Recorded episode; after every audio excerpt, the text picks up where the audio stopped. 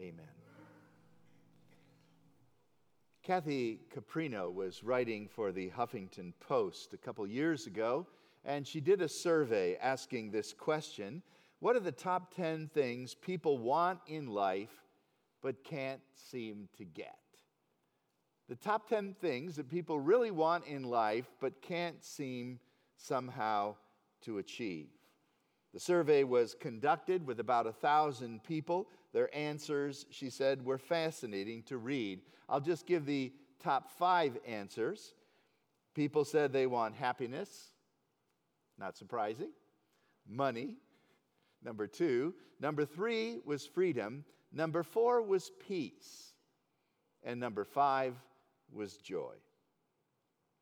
She said, What was so intriguing to me is that it's becoming more and more obvious the things that human beings desperately long for today are the very same things that they've always longed for in the past.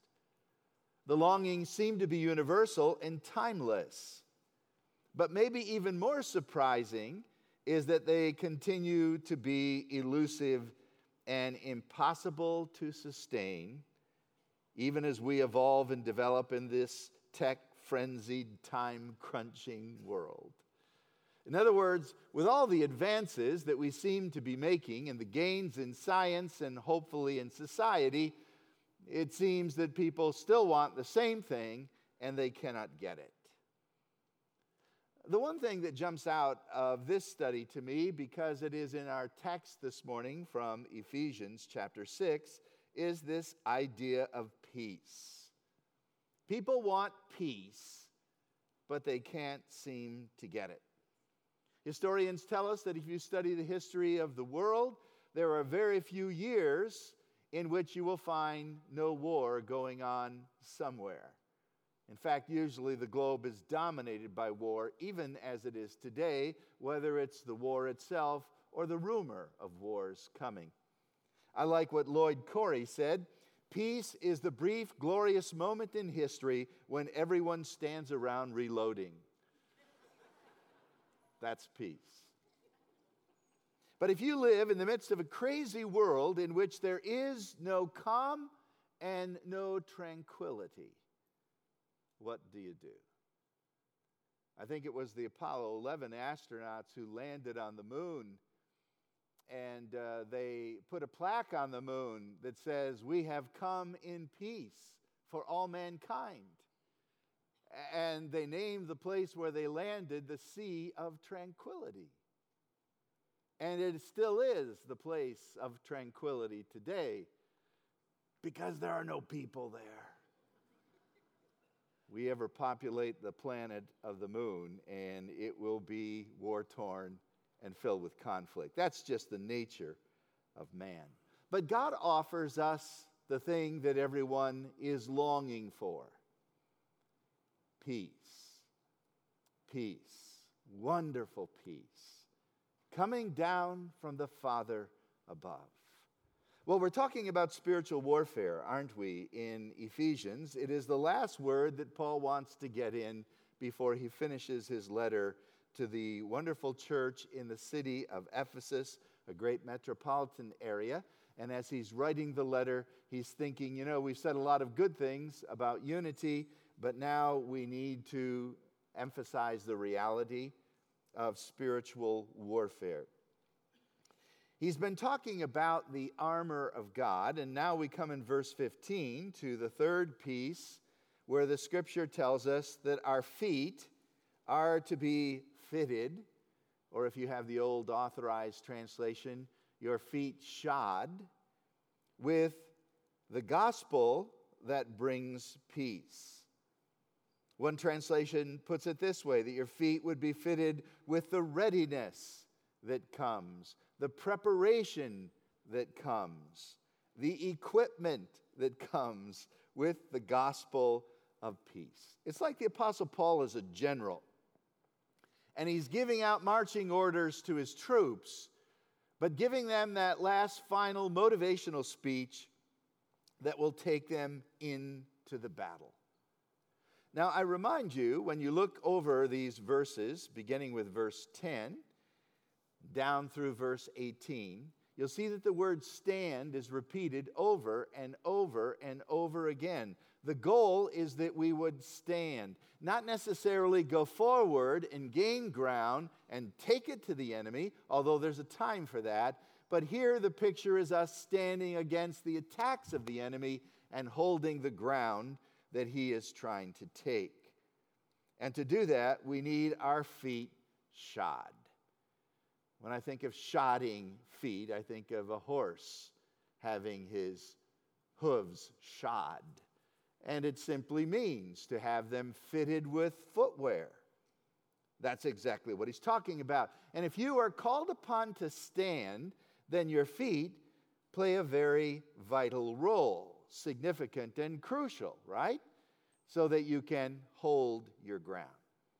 So let's look at this. First of all, to make it clear, the spiritual point that Paul wants to make, he gives us this physical illustration. And we've been talking about a Roman soldier. Here's a picture of a Roman soldier that might help us uh, to be reminded of the armor. We've talked about the belt of truth, which you cannot see, but a leather belt that would tie that red tunic uh, together. Sometimes the tunics were much longer than that.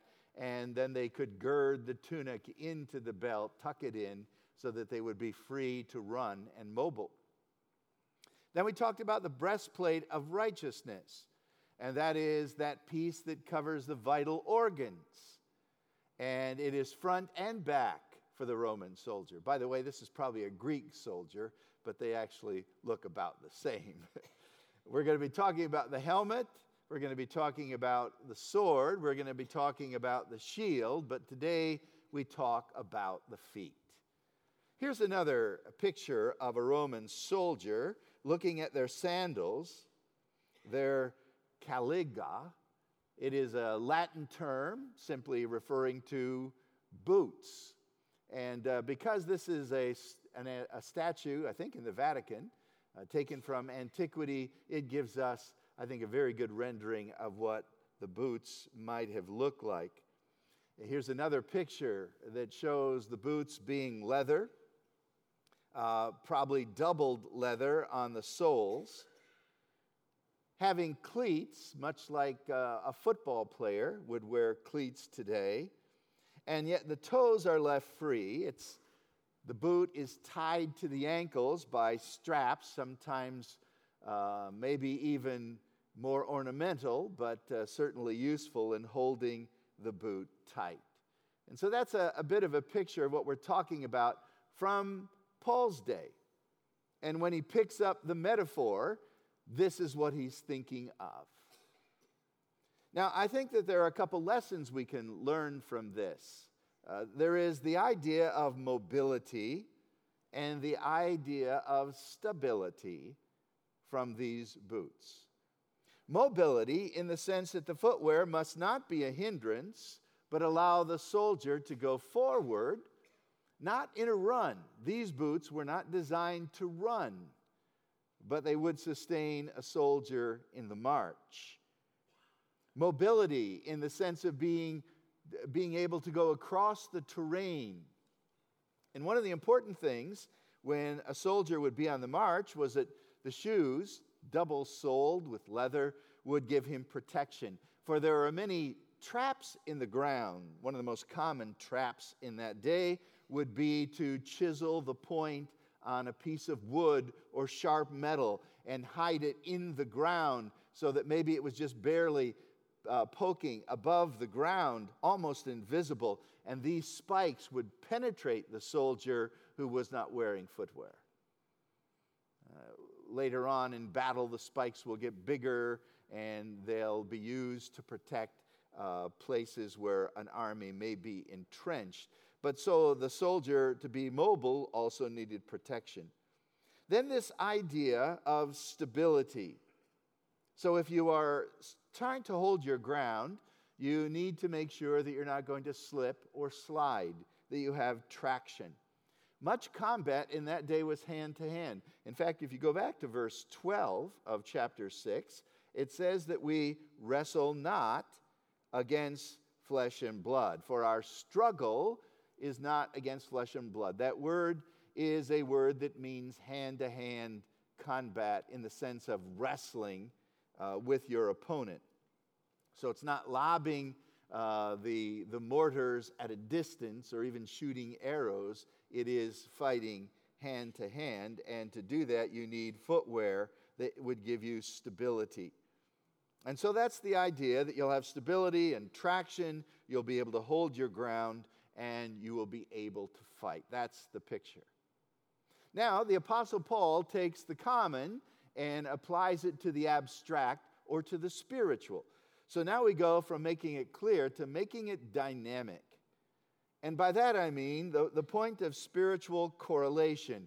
What is the spiritual equivalent? What is the lesson that Paul is trying to give us with this picture that is so well known? Well, the idea is that spiritual soldiers also need equipment on their feet if they are going to be mobile and if they are going to be stable. So think of those two concepts mobility and stability in the spiritual sense. Now, like the other pieces of the armor, there is the opportunity to be divided on the interpretation of what it means to have your feet fitted with the preparation of the gospel of peace. We know what the gospel is, and we know that the gospel produces peace. But what is this idea of preparation or fittedness? Well, some have the concept of mobility foremost in mind. And I think that's probably taken from the familiar verse of Isaiah chapter 52 and verse 7. You know this verse. How beautiful on the mountains are the feet of those who bring good news, who proclaim peace, who bring good tidings, who proclaim, proclaim salvation, and who say to Zion, Your God reigns. And so the idea here is the taking the gospel forth. And how beautiful are the feet of those who take forward the gospel of peace on the move with the gospel. So it's a very missionary type setting. One man said this missionary work is like a pair of sandals that have been given to the church in order that it should set out on the road and keep going with the good news of the gospel. The idea of being mobile with the truth. Uh, in Romans chapter 10, this verse from Isaiah 52 is quoted in the context of sending out the gospel. Paul says, How can they preach unless they are sent?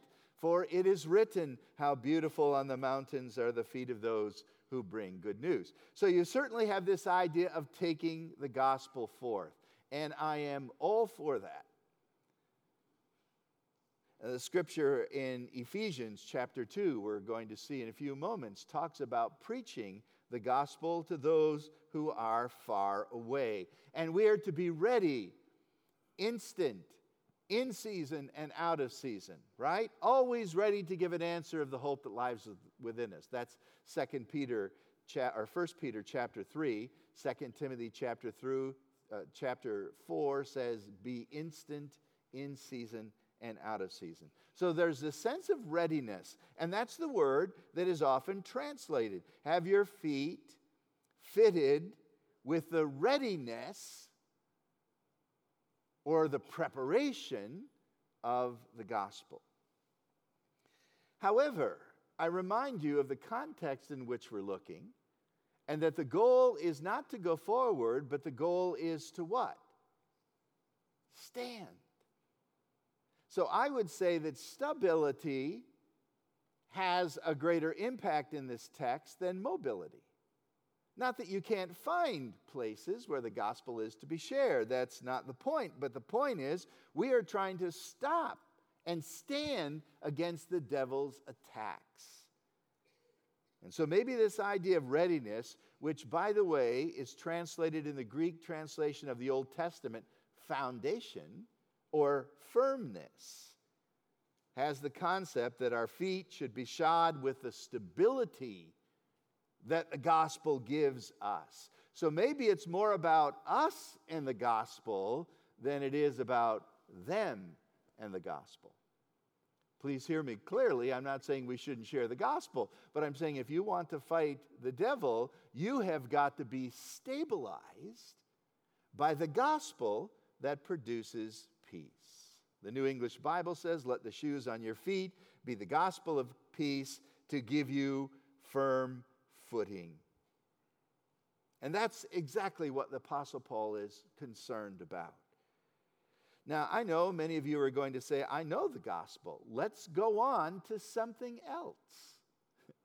But the more I study the scriptures, the more I see that for the Christian, it's not going beyond the gospel, it's going deeper in the gospel. Let me say that again. For the Christian, it's not going beyond the gospel, it's going deeper in the gospel. You never leave the gospel. The gospel is the good news about Jesus dying for your sins. And that's what you and I need to embrace. But when we talk about the gospel that produces peace, or the gospel of peace, what are we talking about? Well, I think really we need to see it at least from three different perspectives. First of all, notice the gospel for us. And when the gospel is for us, we have peace with God. That's the very first thing. Romans chapter 5 and verse 1 uh, says that we are justified by faith and we have peace with God. This is the gospel with us, or peace with God. Turn to Romans 5 8 just for a moment. I was switching things in my slides and they may be totally confused. So forget that for a moment. We're talking about peace with God, the gospel for us, Romans 5 1. Therefore, since we have been justified through faith, we have peace. What does it say? With God. Peace with God. This is connected with the doctrine of justification peace with God. In other words, the Bible tells us, Isaiah 48, that with the wicked there is no peace. God is not at peace with sinners. He created mankind to have fellowship with Him, but we sinned and we rebelled and we broke away from the holy God of heaven, thus introducing sin, and the wages of sin is death, thus incurring the just wrath of a holy God, sinners are not at peace with God. And that's why Jesus came. He came to reconcile us to an offended God and to remove what has broken the fellowship and to create peace with Almighty God. So that's why it says back in chapter 2 of Ephesians that He Himself, verse 14, is our peace. He is the one who secures our peace with Almighty God.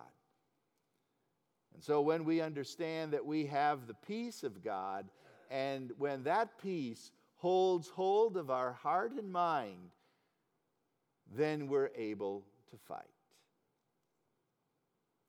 One of the most interesting things about the dynamics of warfare is that the soldiers fighting the battle need to have good morale. If they are defeated in their own hearts and spirits, they will not go forth with zeal and passion into the battle. So they've got to be convinced of the cause and they've got to be motivated to go forward. You and I cannot fight against the wicked one and stand up against his deceitful schemes unless we are assured that we have peace with God. Make sense? Unless you've confessed your sins and turned from them, trusted Christ as your Savior, you do not have peace with God. Now, you may ignore God and think all is well, but that does not constitute peace with God. There is still the problem of sin and the wages of sin, which is death. And that has to be taken care of. And it was taken care of on the cross, but you have to believe it and you have to receive it. And when you do, peace floods over your soul. One of my favorite hymns that we don't sing enough is peace, taken from Isaiah. Peace comes into us like a flood and like a glorious river. Like a river, glorious is God's perfect peace, right? Overall victorious in its bright increase. It's perfect, yet it flows fuller every day. It's perfect, yet it grows deeper all the way. And what does the chorus say? Stayed upon Jehovah. That's when hearts are fully blessed. So that's the concept here. You are stabilized on Jehovah and the peace he has purchased through his son on the cross. And that stability brings peace into your soul, and now you are able to fight. The Apostle Paul is dealing with one thing standing against the conflicts of the devil. And it's important that the church of Jesus Christ understands that they can never do battle without being convinced and assured of their own personal peace. That's how we fight. Have you ever been left out of a will? Or are you one of those who's wondering what you're going to get from the will? Or one of those who say, I grew up in a poor family and I'm not getting nothing. There's no hope of me ever bringing in an inheritance. Oh no, you've been, if you're a believer, you've been left in someone's will. His name is Jesus. And when he died, John 14, verse 27, he says this I will to you my peace. Peace I give to you. My peace I give to you. I don't give it like the world gives peace, which is temporary and shallow at best. No, my peace is eternal, like me, and I will it to you. So don't let your hearts be troubled. Talk about an inheritance. That's number four on the list of 10, but probably should be even higher because that's what people are really searching for inward, genuine peace. There is the peace for us. Secondly, there is the peace in us. We'll call this, like the scripture does, the peace of God. And those are two different things because you can have peace with God, be justified, and not have the peace of God, which has to do with your personal fellowship with Christ. Philippians chapter 4 and verse 7 says that the peace of God, which will transcend all understanding or human comprehension, will guard or garrison your hearts and minds. By the way, that is military language. And when you have the peace of God that protects you and guards you in your heart, the seat of affections and decisions, and in your mind, your intellect. And so the tragic irony is that many who have the peace, peace with God, do not possess on a regular basis the peace of God. And that is very, very tragic. It's more than tragic. It's why the church is so anemic. Because I talk with so many believers and experience myself those days where I seem to lose the peace of God. And when I lose the peace of God, I begin to question whether I have peace with God. And my whole day is centered around self and getting myself reconnected but if I could start every day rejoicing in the peace of God because I have peace with God, and turning every sin into a confession and every prayer into praise, my life would be radically changed. God wants His peace to fill my soul and garrison my mind and guard me from the attacks of the evil one. That's what Paul is talking about when he says, Put on the armor of God, peace with God and the peace of God. But it doesn't stop there. There is also the gospel working through us to give peace to those around us. So the gospel produces peace for us, the gospel produces peace in us, and it is the gospel that produces peace through us to believers and non believers alike. Now, I want you to go to Ephesians chapter 2, for this is the section that was read a moment ago and gives us great insight into these aspects of the peace of God now working through us. If you are indeed a person dominated by peace with God and peace of God, you've got a gift. and you've got to get together with people and let that gift rub off on them. If they are a believer, look at chapter 2, verse 14. For he, Jesus, is himself our peace. By the way, that just underscores the fact that Jesus is the armor of God. He's the third piece of the armor, the gospel of peace that we put on our feet to give us stability in the fight. He is our peace, and He has made the two one. He has brought the two together in peace. Verse 15 In his flesh, he abolished the laws, the commandments, the regulations that condemned us. His purpose was to create in himself one new man, and out of the two, making peace. So when you get to chapter 4, he says in verse 3 make every effort to keep the unity of the Spirit in the bond of peace. I've created peace among believers. I've made two and, and that is multiplied by uh, all the different ethnicities from different groups, not just Jew and Gentile, but all the different peoples. I've made them into one.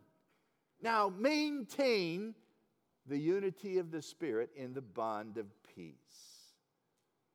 As much as depends on you, live at peace with everyone.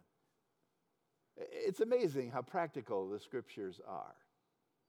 It's going to be impossible for you to be at peace with everyone.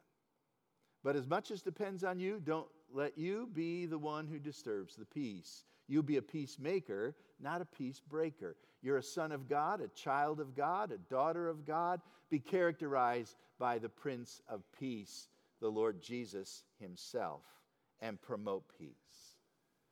But it's not just peace to believers. Look at chapter 2, verse 17. He came and preached peace to you who are far away, you Gentiles, and peace to those of us who were near who weren't yet believers. I want to preach the gospel of peace to unbelievers. And you know where I do that? Right here. Sunday morning to those of you who are near. You're like those who are of Israel, but are not Israelites. They are not all of Israel who are of Israel. They are not all believers who come Sunday morning to a church service. God knows your heart. I don't. But I do know this a lot of people who are close to the gospel, many people who are close to the gospel, have never truly embraced the gospel. And we want to preach peace to those who are outside, far off in that day, it was the Gentiles. So here's the message of the gospel. And the more securely I am gripped by the gospel of peace, the more enthusiastically and accurately I will communicate the gospel of peace to others. So if you are a depository of God's peace, if it dominates your heart and mind and soul, if you have peace with God and the peace of God, get together with people and let it rub off. If they're believers, encourage and share and rejoice in the wonderful peace you have. If they're not a believer, they may say to you, How come you are so tranquil? How come you are so content? And I hope you say to them, Well, it always hasn't been that way, but when I trusted Christ, I learned what real peace was all about.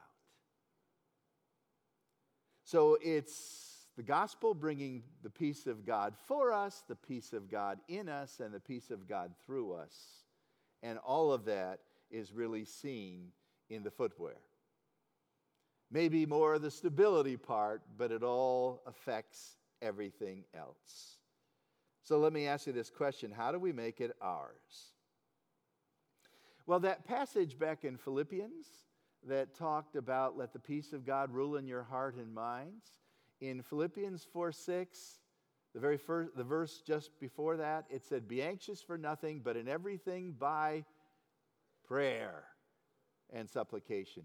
Prayer leads to the peace of God. It's faith in prayer. That's how you put the armor on. Again, we sing in that great gospel song put on the gospel armor, each piece put on with prayer. We are to clothe ourselves with the person of Christ. He's all the armor. I came across this quotation from Jerome. Uh, Jerome, uh, being a, something of a, a monk and a priest in the fourth century, uh, actually, when you take a trip to Israel and you go down to the city of Bethlehem, the Church of the Nativity has caves in it, and in one of those caves, Jerome worked translating the Bible and writing commentaries, and he's the one who produced the famous Latin Vulgate. And so Jerome, who was working in that area, was writing a commentary on this portion of Scripture in Ephesians 6. And when he came to the portion that we have been studying, the armor of God, he said, From what we read in this passage and the things said in all the scriptures concerning our Lord, the Lord our Savior, it, is most cert- it most certainly results that by all the armor of God, the Savior is to be understood. In other words, Jesus is all the armor. We're talking about 350 AD. And that message has continued to go through the centuries. When our hearts are stayed upon Jehovah, when we're filled with the peace of God, then we've got hope. And by the way, that's a title that God likes to take. And may the very God of peace sanctify you wholly, 1 Thessalonians 5. And now may the God of peace make you perfect, Hebrews 13. In these wonderful benedictions, we are citing the title, one of the titles that God loves best I am the God of peace, and I will make you perfect in peace when you are stayed upon Jehovah. In a book written by Robert McGee entitled The Search of Peace, he said in 1970 there was a rock concert that ended with the famous rock guitarist Jimi Hendrix smashing his guitar into the amplifiers. And the crowd screamed and applauded.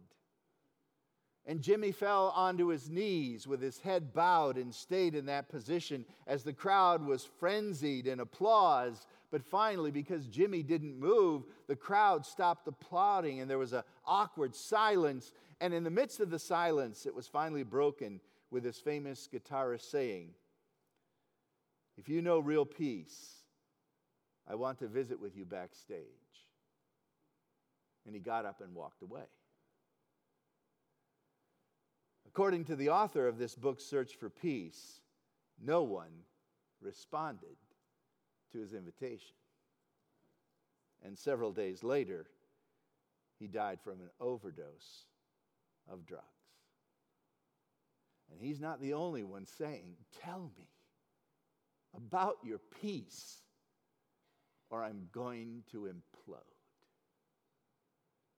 We have the peace to keep us fighting and to share the great message of the gospel of Jesus Christ. I hope you are firm, your feet fitted with the gospel of peace that stabilizes you in the love of God. Let's pray.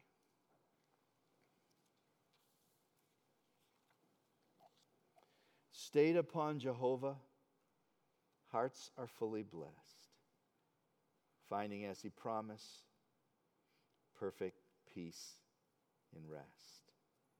Every joy or trial falleth from above, traced upon our dial by the Sun of Love.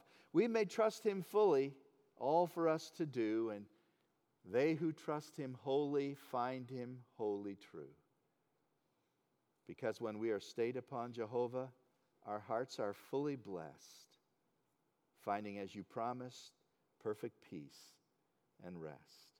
Lord, take us from this place this morning with those words as our benediction. In Jesus' name we pray. Amen. You are dismissed.